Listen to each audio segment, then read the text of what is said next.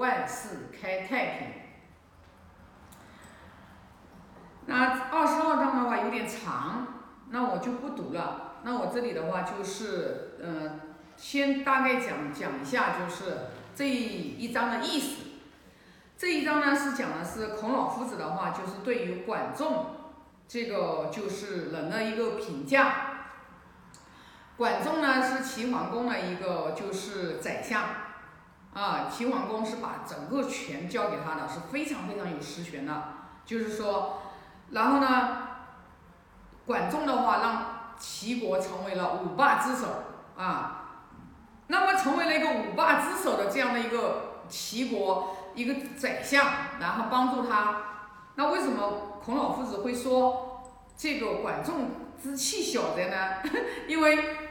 能成为帮助一个人成为这个诸侯一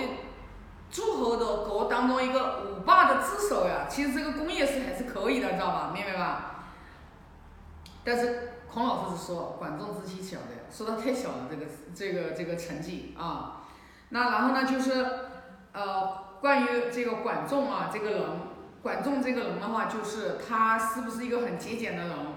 他说他不节俭，他有他娶了三个老婆，三个老婆的话就三个地方，然后他们这些三个地方的话，这些啊官事不设，就都是不是兼职的，有一一家一户，每一个每一个职位就是各各各各做各职的，所以说意思就是啊不俭不节俭，很铺张的。然后又说管仲的话，他自理不自理，因为齐桓公就是把这个就是大权给了。呃，管管仲嘛，就是很特别器重他嘛，所以说呢，他这个在他自己的宅宅殿里面，他也弄了一个啊，竖了一个射门，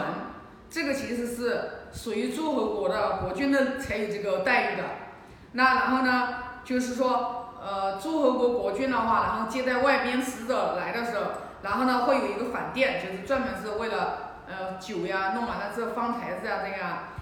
管仲他自己也搞了一个，知道吧？所以说孔老夫子就说他不自理，知道吧？他越理犯分了嘛，知道吗？那这个里面的话，就是为什么就是会孔老夫子会觉得管仲的这个气小？那么读过《孟子》这本书的人呢，那应该就在《孟子》那本书里面有一个很详细的一个讲解。孟子是属于亚圣嘛？除了孔老夫子。至圣先知之外，排名第二的就是亚圣嘛，啊，然后呢，就是他在那里面讲了，为什么会说是管仲的气比较小？因为管仲在管齐国的那个时候，那个时候齐国是很强大的，齐国的这个土地非常的广啊，然后人口又特别的众多，也就是说，如果换一个角色。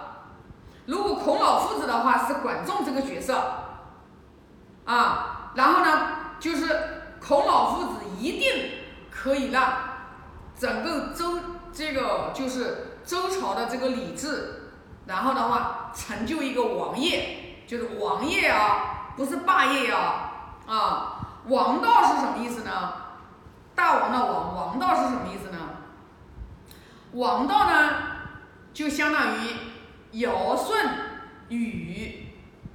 尧舜禹他们就属于是王道，他们那个呃那个就是时代，为什么呢？因为是尧是把他的这个地位是禅让给了就是舜，因为舜呃舜然后把他的位置然后又让给了禹，他们都不属于是靠打天下打来的，知道吧？啊。他们是属于这个君王把这个位置让给了有德有贤德的人，因为贤德的人可以给老百姓然后带来好处，所以呢，就是说管仲的时代的话，就是说如果孔老夫子来接替这个管仲的话，那么孔老夫子会施行仁政。因为孔老夫子在鲁国做鲁定公的时候，他做大司寇做了三个月，就是司法部部长，然后代理国相，他三个月的时间就可以让让这个鲁国的民风啊，路不拾遗，夜不闭户啊，商品不望价，人都有羞耻心，人都不会为了利而失去道义，知道吧？那也就是说，如果让孔老夫子来做管仲这个位置的话，孔老夫子来施行仁政，而不是说只讲呃贪求自己的个人的享受。你看管仲知道吧？贪求自己个人享受吧，对不对？然后的话，这个自己娶了三闺。对吧？然后官司又不设，对不对？啊，然后的话，这个就是讲究自己的享受，而不是说为了老百姓来教化他们每一个老百姓能明明德，知道吧？如果说让老夫子的话来代替管仲那个位置，孔老夫子把仁政，就施行仁政，然后在在这个齐国。来施行的话，那不得了，那这个齐国一定可以王天下，知道吧？而不是说霸天下，因为他现在是霸天下呀。他王天下的时候，他就可以真正的就是像，就像文王，文王那个时代的话，就是，呃，为什么他武王的话，就是他可以呢伐纣成功，是因为文王，文王他在商朝下面的一个诸侯的时候。他就是靠他的德政，靠他的仁仁德，然后的话，然后让周边的这些诸侯国有什么问题都愿意来请教他，然后呢，就是大家都在心目当中认为他是一个王，这也就是为什么商纣王到最后残暴，实在是没有办法了，就是说再不把他这个呃王给他拿下的话，老百姓真的是民不聊生，知道吧？老百姓就没得活头了。所以说，为什么王伐纣的时候是天梯天替天行道？为什么才能把纣王一下子就给他拿下来？是没有办法，必须要把他罚下来，要杀戮，要把他罚下来，知道吧？所以呢，就是说，如果我们孔老夫子能做到管仲这个位置上面，齐国有那么多的土地，那么多的老百姓，然后又那么多的兵力。然后再用仁政来教化老百姓，然后的话多施行仁政，老百姓这个丰衣足食，然后商品不二价，路不拾遗，夜不闭户，人与人礼让。那你想想看，齐国不得了呀！如果说让老老夫子来来治理这个齐国，那周边的这些所有的诸侯国的老百姓，那肯定都要投靠到齐国来，那就不用动一兵一卒。就可以，夫子在他活着的那个年代，他就能真正、真正得到一个中位，来施行他的仁政，然后把周朝的礼制，就是在周公的时代的那个礼制，然后的话把它在整个周朝，那可能就周朝就不只是说。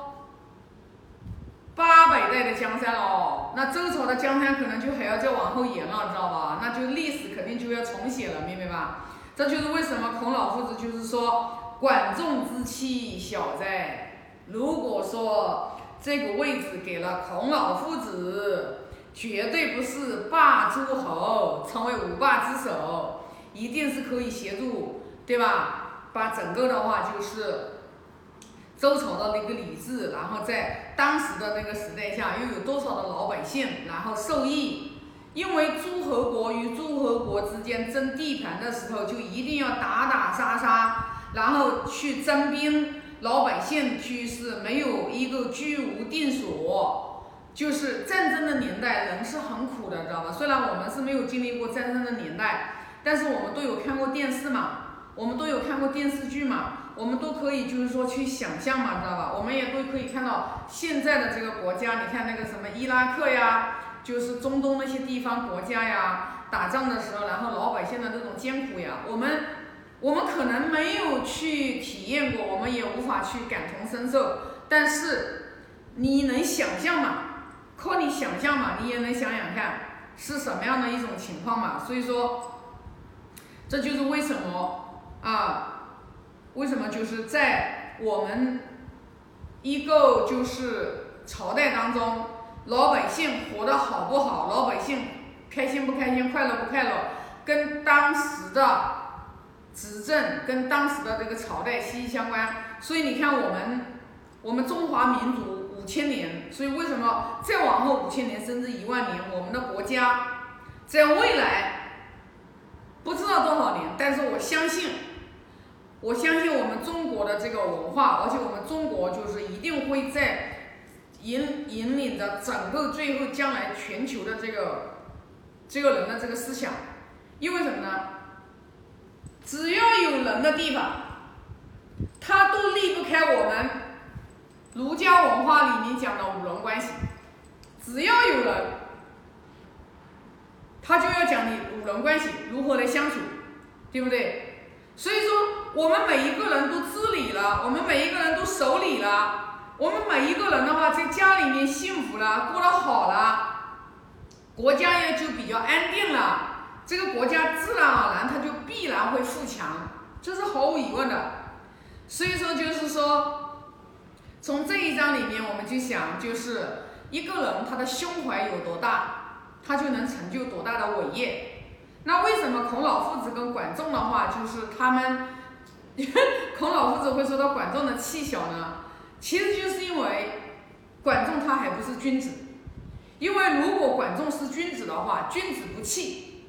君子是没有一个固定的形状的，知道吧？也就是说，如果管仲他是一个君子，他一定是胸怀着整个天下苍生，他而不是说只只想着我整个齐国富强，那他就想着整个天下的老百姓，我不能说就光我齐国一家富强，对吧？你看别的国家老百姓都没饭吃啊，都战争纷乱，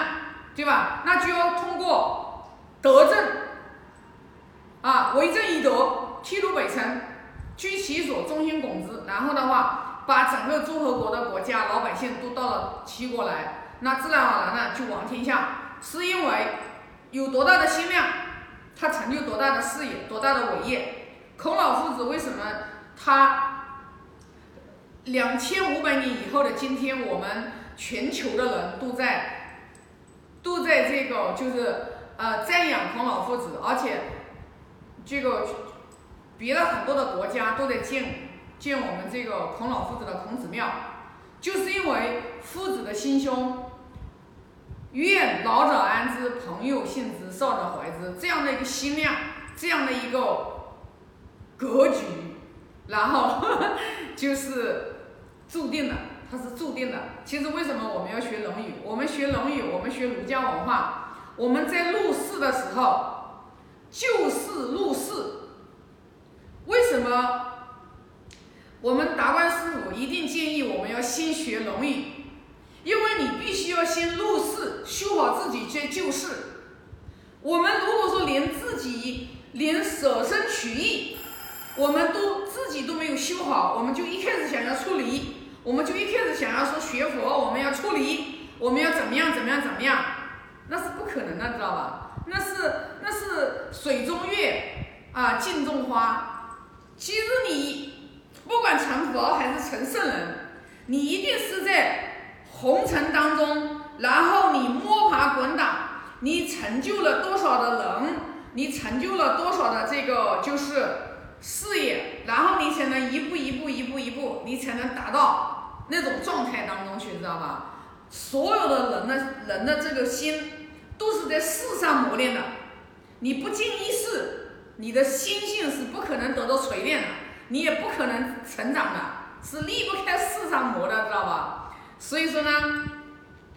啊，学边学边进行，再回过头来再学，然后再去进行。那么我们在这个过程当中，我们就慢慢慢慢的，我们就认知越来越高。认知越来越高的时候，其实你的境界、你的格局、你的眼光、你的胸怀就在扩张。那你人怎么可能会活不好呢？不可能的，知道吧？啊，好，那么这个就是今天我对啊这一章的分享啊，我现在发个大愿，愿。